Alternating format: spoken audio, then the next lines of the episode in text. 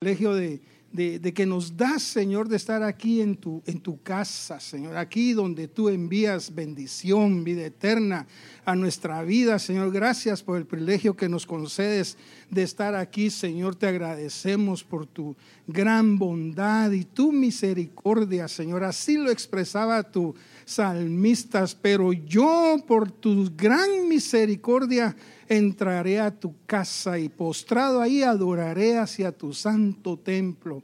Gracias Señor por ese privilegio tan enorme. Queremos agradecerte por lo que hasta el día de hoy Señor tú nos has dado y nos has sustentado. Muchas gracias Señor en el nombre de Jesús. Amén y amén.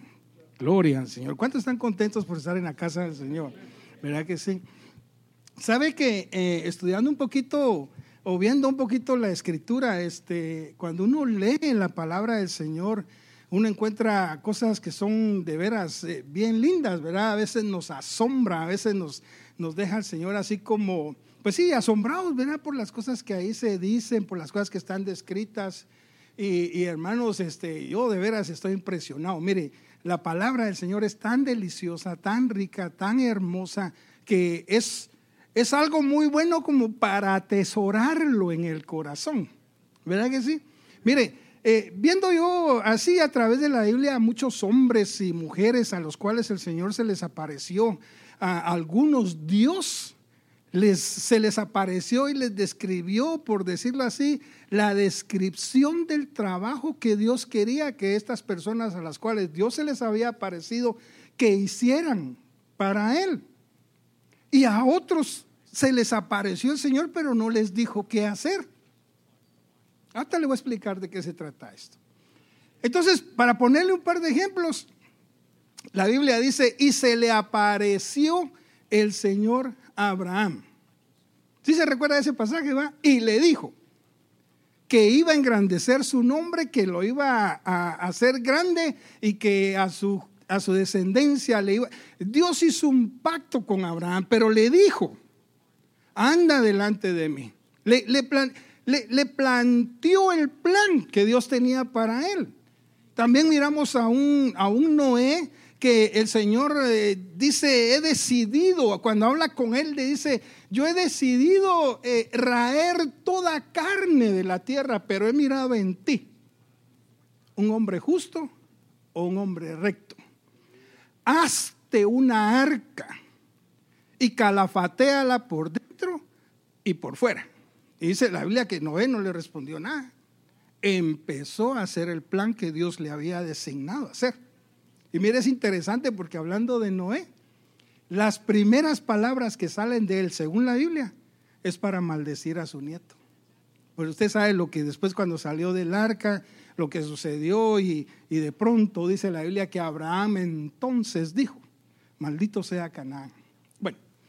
Pero fíjese, entonces yo me quedo, me, me, asombraba porque cuando uno tiene el plan de Dios para desarrollar, para elaborar, para crecer, para, para hacerlo vigente, para, para desarrollarlo a la visión de Dios, qué lindo es. Porque eh, si alguien le dice, mire, váyase de aquí para allá y aquí está el camino, hoy es fácil, ¿verdad? Porque eh, marcamos nosotros una dirección en, en, el teléfono y el teléfono nos va indicando dónde ir. ¿Verdad que sí? Pero sin embargo, hay hombres y mujeres que Dios a través de la Biblia solo se les apareció. Pero ese encuentro que ellos tuvieron con Dios valió la pena cambiar completamente la vida que ellos tenían. Le voy a poner un ejemplo. La Biblia nunca habla de que se le apareció a Enoch. Nunca dice que se le apareció a Enoch y que Dios le, trazó un plan de trabajo que Dios tenía destinado para él. Se le, de alguna manera, Enoch tuvo que haber conocido a Dios, tuvo que haber tenido un encuentro con él. Y a través de ese encuentro, Enoch decidió vivir y caminar 300 años con Dios. Creyó en Dios y le creyó a Dios. ¿Qué le diría? No sé, pero cambió la vida de él. Y también eh, podemos ver, eh, así hermano, hay, hay, hay varios, eh, varios ejemplos que la Biblia describe de, cómo es que Dios se le apareció a, mucha gente y esta gente tomó la decisión sin tener un plan de Dios, o bueno, por lo menos la Biblia no lo describe, a los que se les apareció sin darles un plan, como el caso de Abraham, que le explicaba yo, como el caso de, Isaac, como el caso de, Jacob, que, les dijo yo haré un pacto con vosotros, esta tierra yo, yo hice un pacto con tu padre y toda la cuestión que usted ya sabe, ¿no? Pero la, la cuestión es esta, que se le apareció a ellos y no les dio el plan. Entonces, una de esas personas era Job. Sí sabe, ¿verdad? Job un hombre que, la Biblia describe que no, no, no, no tenía un plan él para desarrollar delante de Dios, pero a mí se me hace que, que en algún momento determinado, wow, se pasa el tiempo, Dios bendito, en un momento determinado, Job tuvo que haber tenido un encuentro con el Señor pero no se le planificó a él, no se le dio un plan para desarrollar, pero ese encuentro a él lo cambió. Dice la Biblia que, la Biblia describe esto, que era un hombre eh, muy rico, el más rico en su tiempo de toda la tierra de Oriente. Y describe la cantidad de los bienes que él había logrado obtener y, que había eh, quizás, y bueno, ese quizás no, era porque la mano o la bendición de Dios estaba sobre él. Pero mire, dice la Biblia que su, su, hacienda o hacienda, su hacienda, quiero pensar que es, dice que era grande, era enorme. Y, él tenía siete mil ovejas. Mire la cantidad para el tiempo, ¿verdad? ¿Cómo sería hoy tener siete mil ovejas? ¿Qué tipo de terreno debiéramos de tener? Siete mil ovejas tenía tres mil camellos, 500 yuntas de bueyes, 500 asnas y muchísimos criados. Era un hombre poderoso.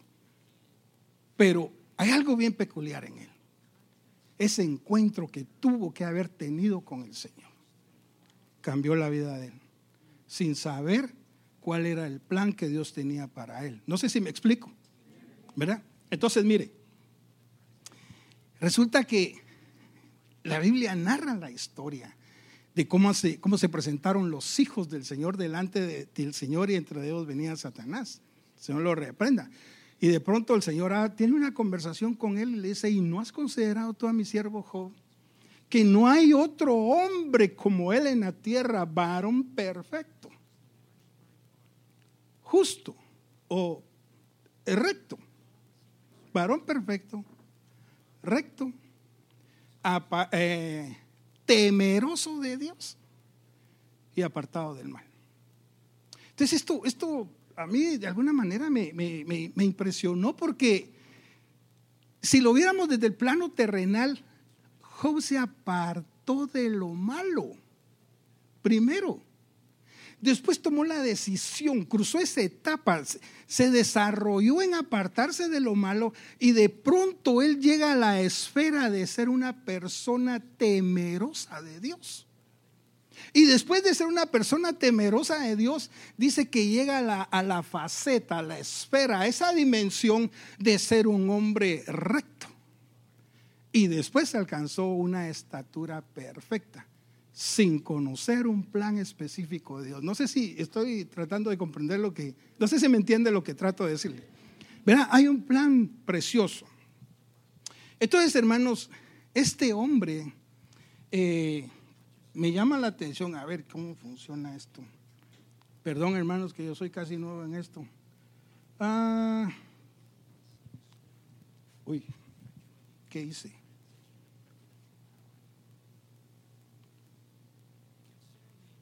¿Qué se mira ahí? Ah, sí, eso. Mire lo que dice. Usted sabe la historia de cómo a Job le sobrevino un mal.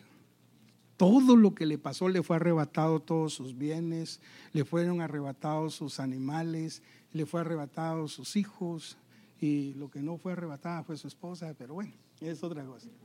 Pero dice la Biblia que cuando llegan con Job, por la estatura que él tenía y por el conocimiento que él tenía del Señor, dice la Biblia, en todo esto no pecó Job, ni atribuyó, ni, atribuyó a Dios despropósito alguno. Mire qué lindo. ¿Sabe qué? Ah, perdonar, pero me va a poner unos lentes que traje.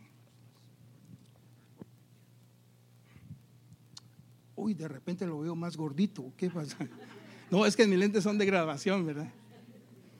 Mire, pues, dice: En todo esto no pecó. Ah, sí, sí. En todo esto no pecó Job, ni atribuyó a Dios despropósito alguno. Mire otra versión como lo dice. A pesar de todo, Job no pecó, ni culpó a Dios de ningún mal. Mire qué cosa más linda. Pero me encontré esta otra versión y esta me, me, me gustó bastante. Mire lo que dice. Job no cometió ningún pecado en lo que dijo, ni le reprochó a Dios lo que había pasado. Mire, hermano, eh, hoy la profecía decía lo siguiente: lo que te ha pasado, lo que te está pasando es muy poco comparado con el poder que Dios tiene. ¿Cuántos se alegran de eso? ¿Verdad? Que qué lindo eso, ¿verdad? Porque entonces conocemos que tenemos un Dios eh, poderoso, ¿verdad? Entonces, fíjese, Job no pecó con todo esto que, le había acontecido. Y, ay, ¿qué pasó? Ah, ok. Mire lo que dice, eh, el verso 20. Entonces Job se levantó, rasgó su manto, rasuró su cabeza y se postró en tierra y adoró. La, versión eh, Dios habla hoy dice, entonces Job se levantó y lleno de, dolor, y lleno de dolor se, se rasgó la ropa, se rapó la cabeza y se inclinó en actitud de adoración. Mire qué cosa más linda. Un hombre que no conocía eh, digamos, el plan perfecto, el plan perfecto designado por Dios, pues no se lo habían revelado, por decir así. Sin embargo, la actitud que él había tomado de seguir a Dios, de, ser un hombre apartado del mal, temeroso de Dios, recto y perfecto, lo había llevado a ser a él eh, un hombre adorador que conocía que Dios era digno de ser adorado a pesar del dolor que había sucedido, el hombre dice, lleno de dolor, se postró, dice, ¿verdad? Tomó la actitud, dice, de adoración. ¿Cómo somos nosotros cuando algo nos pasa? ¿Qué actitud es la que tomamos? ¿Será que le decimos al Señor, Señor, ¿por qué a mí? ¿Por qué a esta tu estrellita? ¿Verdad? Mire, mira, mira al que tiene a su lado. Dele, solo voltealo a ver un ratito. Usted, usted sería capaz de describirle a esta persona que acaba de ver el canto del Cordero y de Moisés. Hermano Martín, no, por favor, usted calmadito, ahí, porque yo ya se lo enseñé. Usted sería capaz de describir, viendo a la persona que tiene a su lado, lo que el canto de Moisés y el canto de Cordero cantaban en Apocalipsis. ¿Sabe qué dice? Si, si lo quiere buscar, Apocalipsis capítulo 15 y verso 3. Cuando usted mire a su hermano que está al lado, dígale, grandes y maravillosas son tus obras, oh Dios Todopoderoso. ¿Sabe por qué? Porque Cristo mora en la persona que tiene a su lado, en su hermano. Gloria al Señor. Entonces, mire, Job conocía la actitud, él sabía que Dios era digno de ser adorado. ¿Estamos? Ay, ay, ay. Qué lástima que se me pasó todo, pero está bien, no se preocupe. Mira esta versión como dice en Job 1.21. Y dijo, desnudo salí del vientre de mi madre y desnudo volveré allá. Jehová Dios y Jehová quitó. Sea el nombre de Jehová bendito. Entonces ahora él ya conocía lo que era la adoración y la alabanza. La adoración y la alabanza. Otra vez, hermano Martín, por favor, no va a decir nada. Pero usted sabe que usted es un compositor de Dios. No le estoy diciendo que usted sabe cantar ni que sabe tocar un instrumento, pero ¿sabe usted que usted es un compositor del Señor? ¿Sabe por qué le digo? Porque en el momento del cántico nuevo, la Biblia dice que Él ha puesto un cántico en nuestro corazón. Entonces, como el pastor nos ha enseñado, En el cántico nuevo levantemos nuestras manos y digámosle, Señor, eh, tú eres Dios todopoderoso, grande misericordia, tu bondad me enriquece, tu misericordia me hace bien. Hermano, un cántico nuevo todos los días. Entonces cuando lleguemos allá se le van a decir, ay, vienen los compositores, aquellos que en el tiempo de la canción escribían cantos y salmos para... Pero si en el momento de del cántico nuevo estamos, y a qué hora va a terminar el pastor, ya se tardó y... No, y el hermano al que eh, lo invitó a predicar eh, habla mucho y, y no se apura y... Hermano, hay una canción nueva en nuestros labios. Él ha puesto un cántico nuevo en nuestros labios. ¿Para quién? Para el pastor, para el pastor, para los de la iglesia, para, para los de la alabanza, para el Señor. Adorar. Entonces Job conocía lo que era la alabanza y la adoración. A pesar de todo el mal que se le había venido. Mire esa versión que se llama Nueva Biblia al Día, creo que ha de ser. Mire lo que dice. Me gusta mucho por, por unos detalles que, híjole, ¿dónde está? Por unos detalles que describe. Dice, entonces dijo, desnudo salí del vientre de mi madre y nada tendré cuando muera. El Señor me dio cuanto yo tenía. Suyo era y tenía el derecho de llevárselo. Bendito sea el nombre del Señor. Mire qué cosa más preciosa, lindo, ¿verdad? Entonces esto, hermano, eh, nos hace a nosotros pensar de que así como la vida de Job estaba descrito tanta cosa, que él tomó la decisión de apartarse sin conocer un plan a cabalidad del propósito que Dios tenía para la vida de él, él tomó la decisión de hacer un cambio. Él tomó la decisión de, a pesar de eso, mire, cuando el Señor se le aparece a Moisés, le dice, mira Moisés, yo he escuchado eh, a la voz de mi pueblo el clamor y yo sé que ellos están en, estas angustias y, te voy a mandar, pero le describió el plan, hermano, si, si a usted el Señor le dice, mira, te voy a mandar al África o a otra ciudad, a otro eh, estado de acá, que yo voy a estar contigo y le hace todas las... Hermano, usted no se va. Salimos con esa confianza tal porque sabemos de que el Señor nos está planteando su propósito. ¿Verdad que sí? Pero, hermanos, sin embargo, eh, mire, eh, el, tiempo, el día que usted lo conoció a Él, el día que usted tuvo ese encuentro, ¿usted se recuerda? Ese encuentro tan lindo que tuvo con el Señor. ¿Se acuerda cómo Dios lo llamó a usted? ¿Qué estaba haciendo? ¿Qué, ¿En dónde andaba usted? Cuando, cuando el Señor de pronto se le apareció, pero no se le apareció así literalmente, algo sintió usted. Que por eso está aquí hoy. ¿Verdad? Por eso está aquí alabándolo y, y, y, tal vez ni entiende a cabalidad que es la adoración y la, y la alabanza, pero aquí está todos haciendo tanes de que estamos adorando a Dios. Y alabando al Señor. No lo sabemos en su plenitud, pero lo lindo de esto es de que intentamos hacerlo. ¿verdad? Lo hacemos porque tenemos, en alguna medida tenemos el conocimiento de que Él es digno de ser, de, de ser alabado, de ser adorado. Entonces, mire, nosotros, a pesar de que no se nos apareció literalmente ni nos describió un plan, y a pesar de todas las vicisitudes que pasamos en la vida y problemas y, cosas negativas que a veces vienen a nuestra vida y no sabemos cómo pelear con ellas, no sabemos cómo, cómo, cómo enfrentarlas o confrontarlas, fíjese que Dios tiene un plan para nosotros. Miren lo que, eh, ay, esto de veras que, que me tocó bastante porque, mire, ahorita le voy a poner este texto. Es que pasó lo siguiente. Eh, aquí está mi esposa, ella no me dejará mentir. Ella ha sido una persona muy fuerte, pero han habido ocasiones que como humana se debilita, ¿verdad? Y, está saliendo de un proceso de salud bien tremendo. Nosotros la vimos, muchos de ustedes se dieron cuenta en la condición que estaba. Y yo ya no le iba a decir gorda, sino flaca, ¿verdad? De tanto que había bajado. Es que cuando yo la conocí ella era bien flaquita, aunque usted no lo crea. Entonces, mis ahorros, no, mi retiro, ahí está, ¿verdad? Se ha engordado. Pero mire, pues, este, entonces pasó un proceso. Y de pronto eh, me decía, ya no aguanto, llorando, ya no aguanto. Siento como que, hermana, me tocaba que decirle las, ¿verdad? Tenía que decirle algo del Señor. Y una vez iba tan La había dejado así.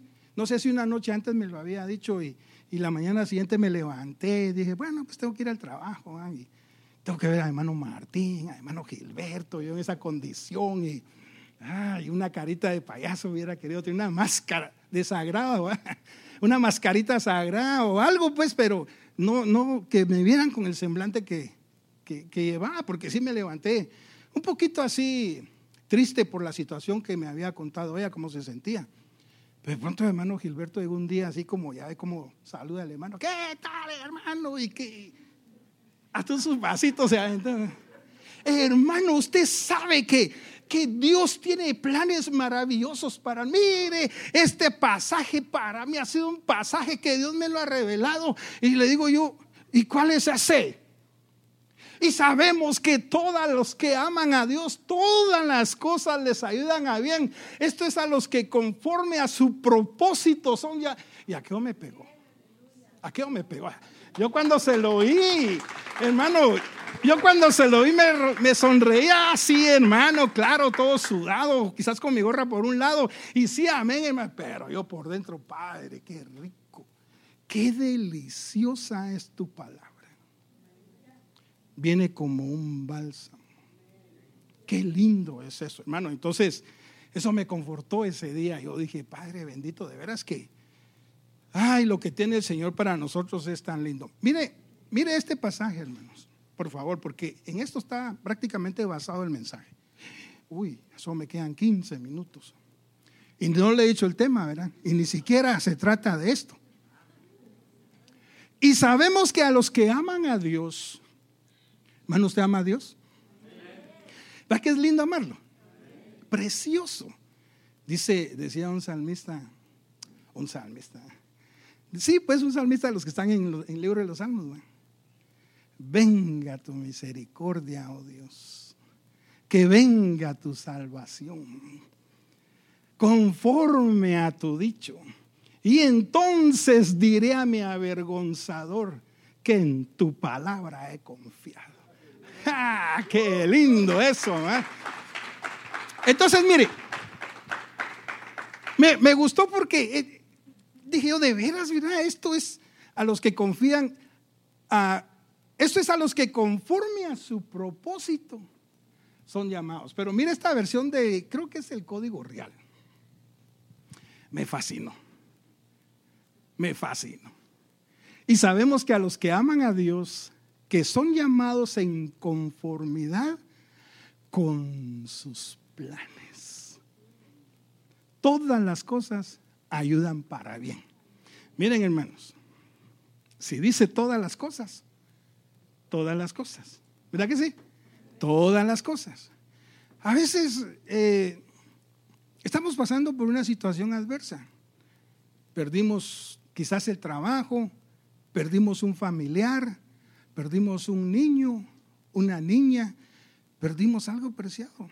Quizás perdimos eh, dinero, que era tal vez para nosotros una, una cantidad bien considerable.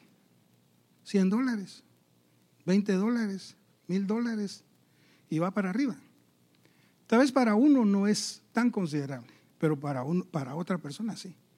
Para mí no tener 20 dólares por sí, no tener nada, tener 20 y perderlos, eso para mí era una, cantidad considerable. Y hay gente que, ha perdido miles de dólares.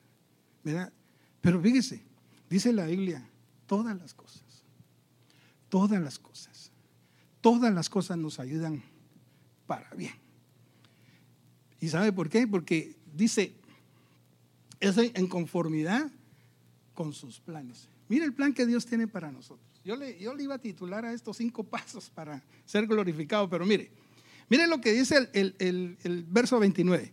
Porque a los, que a los que antes conoció, también los predestinó para que fuesen hechos conforme a la imagen de su Hijo, para que Él sea el, el primogénito entre muchos hermanos. Mire qué cosas más lindas. Aquí miramos dos pasos bien importantes. A los que antes conoció, también los predestinó pero ahí en ese, en ese momento, en ese pasaje, en ese pedazo donde dice, también lo predestinó, a mí me habla de que el Señor quiere que todos nosotros lleguemos a conformar la imagen de su Hijo.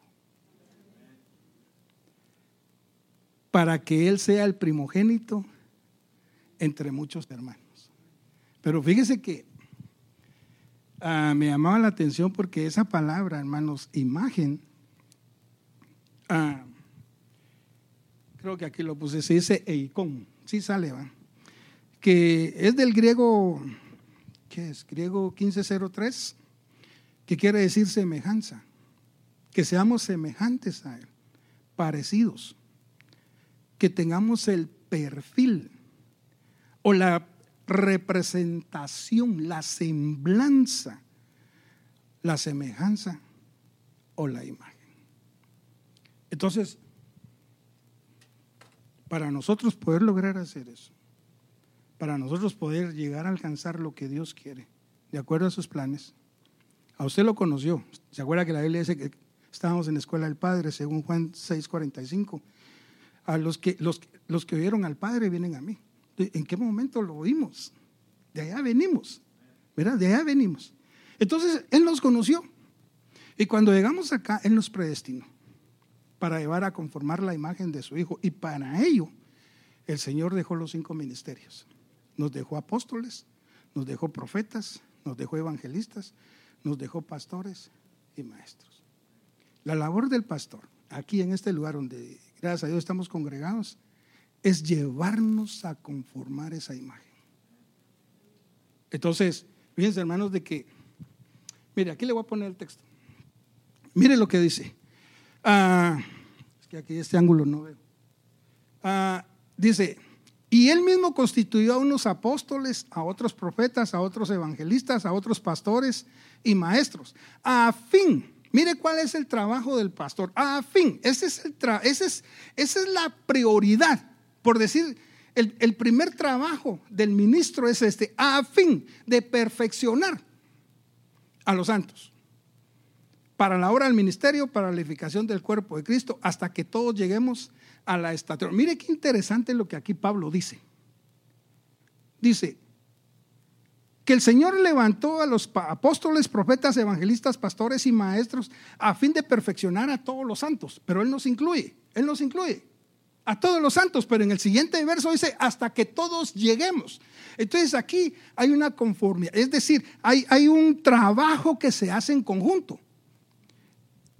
Dice, hasta que todos lleguemos a la unidad de la fe y del, y del conocimiento del Hijo de Dios, a, un varón perfecto a la medida de la estatura de la plenitud de Cristo.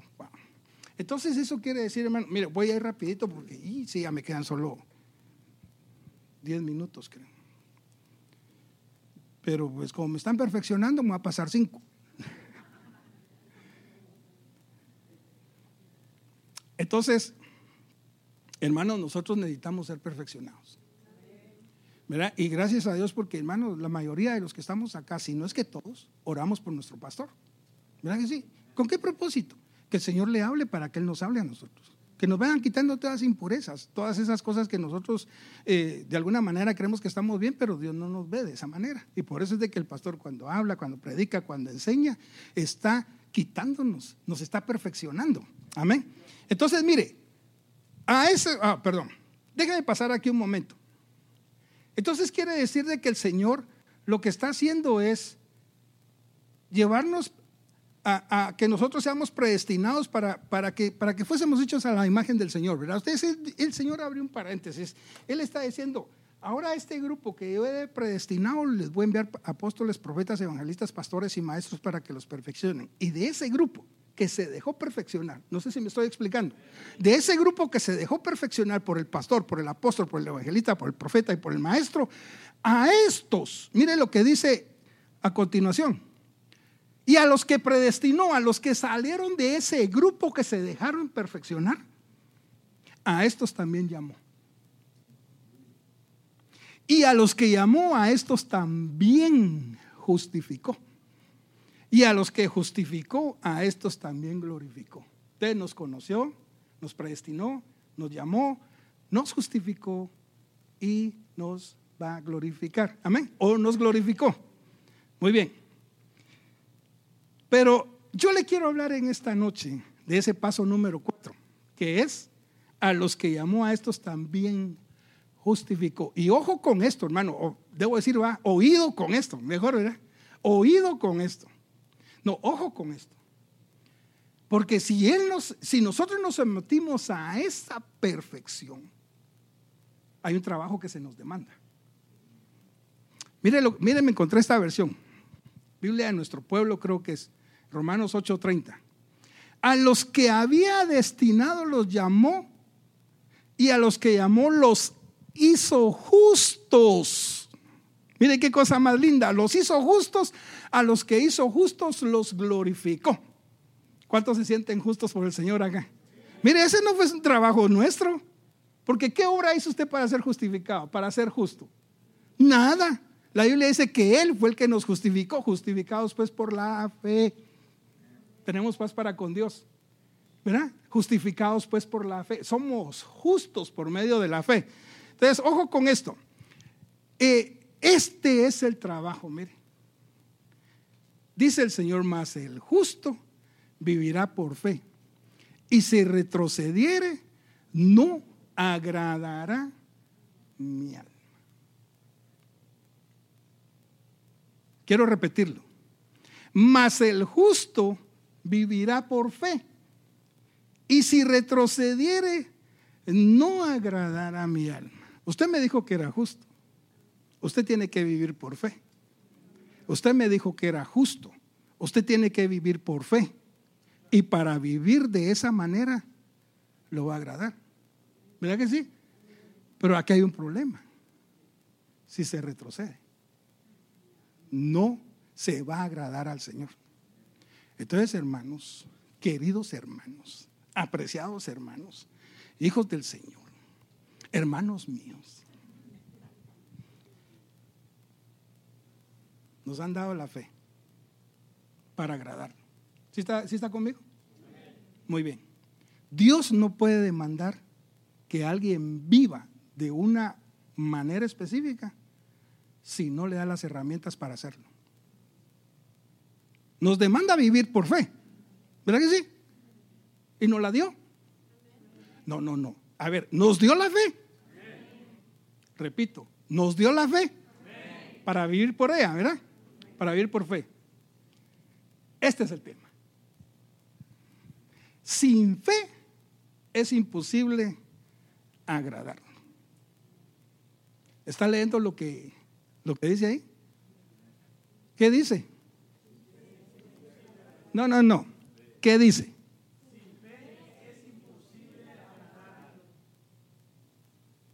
¿Y no nos dieron fe, pues? Ve lo que dice este pasaje de Hebreos. Pero sin fe es imposible agradar a Dios porque es necesario que el que se acerca a Dios cree que le hay y que es galardonador de los que le buscan. En otras versiones dice, es preciso, es menester que el que se acerca a Dios crea que le hay. Ahora, yo aquí me encuentro con una dificultad que quiero leerla juntamente con usted. Pero sin fe es imposible agradar a Dios. Dios dice que nosotros tenemos que vivir por fe. Y si nos dice, es como diciendo el Señor, me traerás tus ofrendas, pues si no nos da para las ofrendas, nos da para las ofrendas, para que le, para que le presentemos ofrendas. Hemos confesado, Señor, de lo que tú me das, yo te doy. ¿Verdad que sí? Hemos aprendido, de lo que tú me das, yo te doy. Yo te ofrendo, de lo que tú me das. ¿Qué es para usted sin fe? Platiquemos un ratito. Dígame. ¿Qué cree usted de esa palabra que dice sin fe? ¿Qué es sin fe? ¿No hay fe? ¿No creerle a Dios? ¿Qué más? ¿No confiar? ¿Qué más? ¿Usted está de acuerdo de que es imposible agradar si no hay fe? ¿Vea que nadie que no tenga fe no lo puede agradar? Pero fíjese que ahí no dice que no tiene fe, aunque ahí aparece. Pero sin fe es imposible, porque a todos nos lo dieron. Si usted lee Romanos capítulo 12, dice la Biblia que el Señor puso una medida de fe en nosotros. Dice, a uno se le dio el don de enseñanza, el don de la exhortación, el don de fe, pero en una medida según el Espíritu le da. Le dio la fe. Ahí dice que sin fe es imposible agradarlo. Y honestamente no dice, bueno, así lo pusieron, pero no, yo, yo, yo me, esto hermano, mire, esta frase sin fe según la Reina Valera, es la única vez que aparece. La única vez. Entonces, fíjese que dije yo, pero no es posible, pero, pero Señor, yo por fe fui salvo. Por fe te creí. Por fe estoy aquí. ¿Verdad que sí? Entonces, como una persona no puede, porque este no es un mensaje para el mundo. O sea, esta palabra no es para el mundo. Esta palabra es para los que están dentro de la iglesia. Y, si dice, pero si cuatro minutos, no puede ser. No, que me regañen, hermano, que me regañen. Ah, añádale fe. Entonces, pero sin fe, no es posible que. No, no, no. A ver, y me voy encontrando con este pasaje del Código Real. Pero sin fe obediente es imposible agradar porque es necesario que el que se acerca a Dios crea que existe, que Él es eh, premiador de los que le buscan. Entonces, fíjese que si usted revisa el diccionario Strong, esa palabra sin también dice sin contar. Ah, sí, ahí se lo puse, ¿verdad? Yo viéndolo. Fuera de la fe, sin contar con la fe, separado de la fe, aparte de la fe o independientemente de la fe, no lo podemos agradar pero sí la tenemos. Lo que pasa es que no la usamos. No sé si me explico. Bueno, mire lo que dice Hebreos 4. otra vez estos. Dice Hebreos 4.2, porque también a nosotros se nos ha anunciado la buena nueva como a ellos, pero no les aprovechó el oír la palabra por no ir acompañada de fe en los que la oyeron. Y la Biblia al día dice, porque a nosotros, lo, a nosotros, lo mismo que a ellos se nos ha anunciado la buena noticia, pero el mensaje que escucharon no les sirvió de nada porque no se unieron en la fe a los que habían prestado atención a ese mensaje. Es bien, hermano, que A ver, esta, esta del Código Real me gusta. Mire cómo dice. Porque también a nosotros se nos ha dado la misma promesa del reino. Mire qué lindo, hermano. Le cuento, tiene promesas de Dios. Y la promesa es de un reino inconmovible, eterno, como a ellos. Solo que a ellos no les fue de provecho aquella promesa expuesta oralmente por no responder a sus demandas con la fe obediente necesaria por parte de los que la habían oído. Y la narca colunga aparece otra vez esa palabra sin fe. Entonces, hermanos, fíjense que yo me puse a pensar, realmente la fe demanda que uno le crea a Dios. A ver, la fe demanda que uno crea en Dios, pero también que le crea a Dios.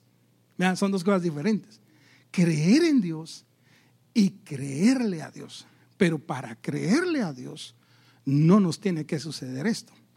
¿Por qué razón? Porque ahí dice que este mismo evangelio, a decir una versión, este mismo evangelio se les predicó a ellos. Este mismo evangelio. Pero ellos no lo aprovecharon por no añadirle la fe. Entonces, nosotros tenemos esa gran fortuna de que depende de nosotros si le queremos añadir la fe para creer todo lo que Dios dice de nosotros. No sé si me explico. Entonces, miren, hermanos, aquí pasa, ya se me terminó el tiempo, definitivamente.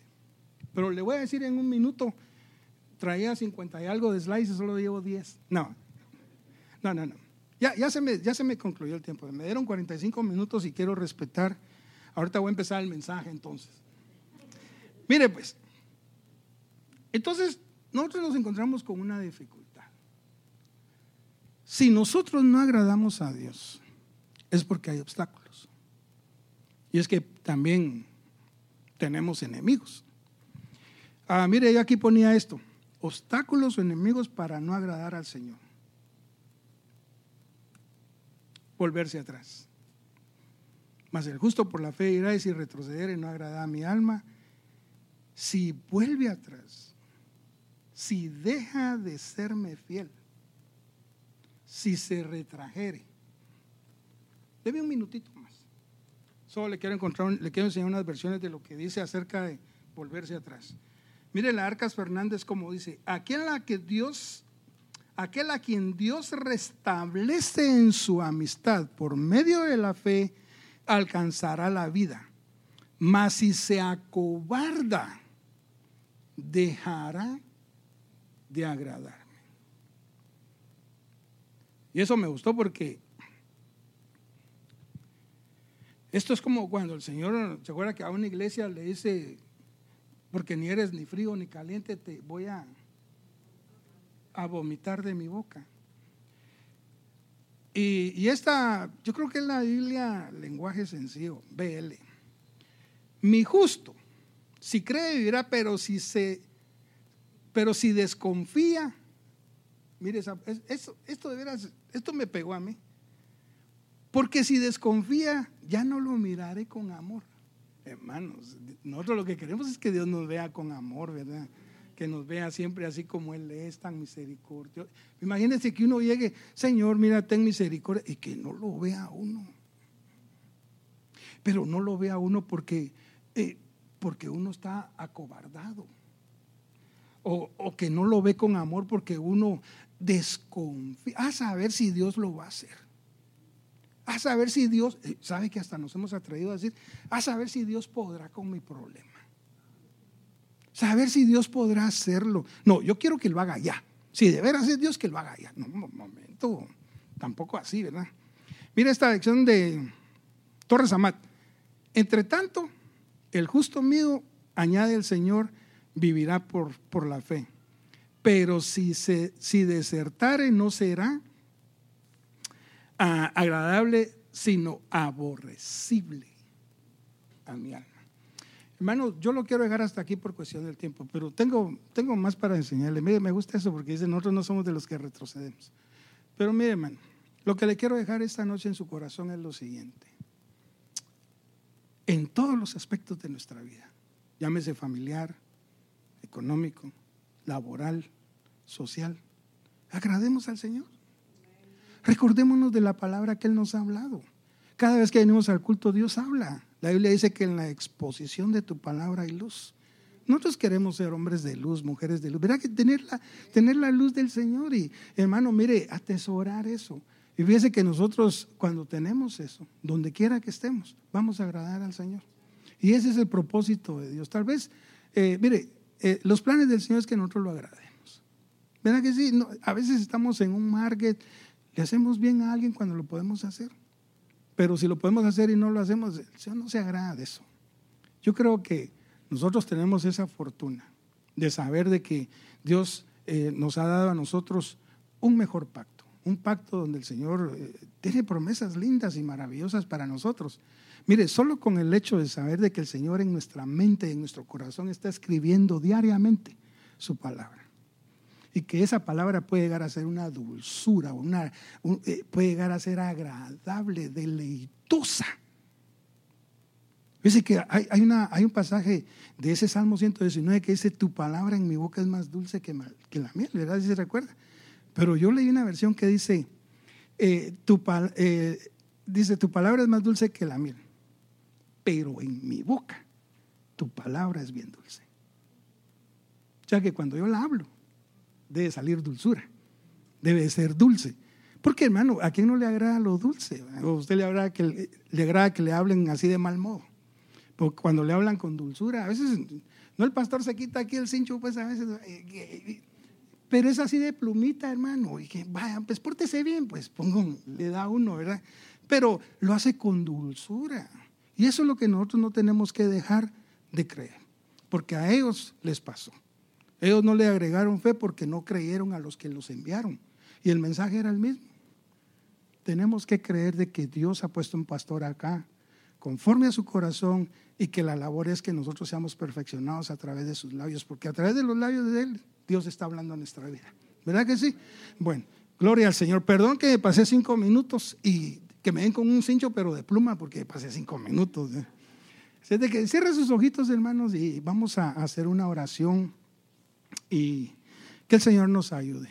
Yo de, todo corazón deseo, hermano, que, que nos propongamos eso, agradar a Dios, así como Noé, perdón, como Enoch tomó la decisión de querer vivir con el Señor y caminar con el Señor 300 años de su vida. O como Job, que decidió apartarse de lo mal, a pesar de que él tenía todo eso, había logrado toda esa cantidad, esa fortuna. El hecho de haberse apartado del mal, él nunca puso su amor en el dinero, porque la Biblia dice que el amor al dinero es la raíz de todos los males. Él decidió tomar esa decisión. Que el encuentro que nosotros hemos tenido con el Señor sea un encuentro donde tomemos las decisiones para vivir para el Señor, para apartarnos para Él. Amén. Vamos a orar, Padre, en el nombre de Jesús, Señor, en esta noche queremos agradecerte por lo bueno que tú eres, Señor. Gracias por tu palabra tan linda, tan hermosa, tan edificante, tan consoladora, tan Padre bendito. Qué, qué preciosa es tu palabra, Señor. Qué dulce cae a nuestra vida. Todo nuestro ser, Señor, se, se pone dulce porque tu palabra así es, Señor. Gracias te damos en esta noche por la oportunidad que nos diste de estar aquí en tu casa, Señor, aquí donde tú estás tú lo prometiste que donde dos o tres están congregados en tu nombre, aquí estás tú, Señor. Te agradecemos por tu presencia. Gracias porque nos dejaste adorarte, Señor. Gracias porque nos dejaste alabarte y nos deleitamos en ti, Señor. Gracias por la oportunidad que nos diste en esta noche de darte nuestras ofrendas, de darte, Señor, nuestra vida en un sacrificio vivo y santo habernos entregado a ti hoy, Señor.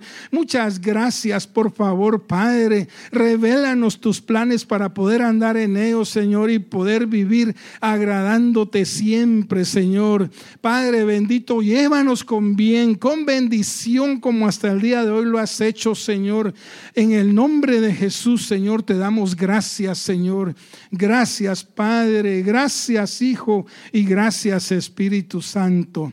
En el nombre de Jesús. Amén. Y amén. Puede darle un aplauso al Señor, hermano. Es que Él es bueno. Él es bueno, nos hace bien. Los planes que Dios tiene para nosotros son de, bienestar. Aunque estemos pasando eh, una situación. Ahorita voy a empezar el mensaje de nuevo. Mire, el encuentro con Dios en Jacob afectó toda su vida. Dice que cuando se encontró con el Señor llegó y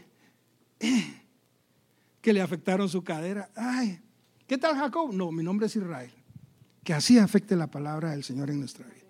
Gloria al Señor. Entonces, dejamos el tiempo, hermana. Este, gracias, sí. Que el Señor les bendiga, mis amados hermanos. Damos gracias al Señor porque